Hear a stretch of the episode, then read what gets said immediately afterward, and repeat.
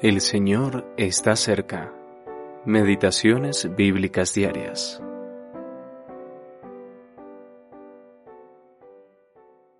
¿Quién hay entre vosotros que teme a Jehová y oye la voz de su siervo? El que anda en tinieblas y carece de luz, confíe en el nombre de Jehová y apóyese en su Dios. Isaías capítulo 50 versículo 10. Tinieblas y luz. Esta pregunta se le formuló a Israel en tiempos en que la mayoría de la nación se había negado fríamente a obedecer al Señor.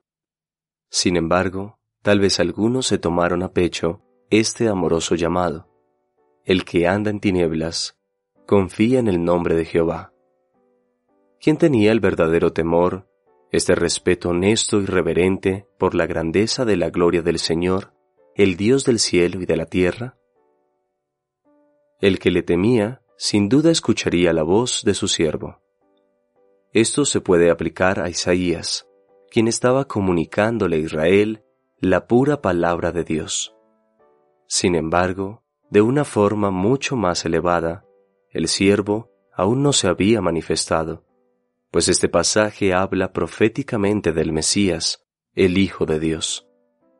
Un alma honesta podría darse cuenta que su camino estaba oscurecido, pues no veía a dónde iba ni poseía luz alguna. Qué importante es enfrentar los hechos, en lugar de ignorar la verdadera condición del alma. Si uno quiere enfrentarlo, entonces se le da una fiel instrucción. Confíe en el nombre del Señor y apóyese en su Dios. Nueva Biblia de las Américas. Ahora que Dios se ha revelado en la bendita persona de su Hijo, podemos pensar correctamente en esto a la luz de tal revelación. El Señor Jesucristo es un maravilloso lugar de descanso para la fe.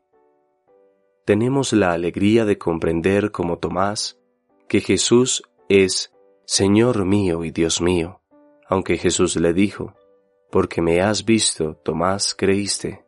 Bienaventurados los que no vieron y creyeron. Juan capítulo 20, versículos 28 y 29. El creyente puede confiar verdaderamente en su Dios, teniendo plena confianza en su amor y fidelidad. Esto destierra todas las tinieblas y trae la más dulce luz al alma. Señor Jesús, tú eres mi Señor y mi Dios, el Hijo del Padre, mi Salvador, mi Redentor pues tu preciosa sangre me ha salvado para siempre. L. M. Grant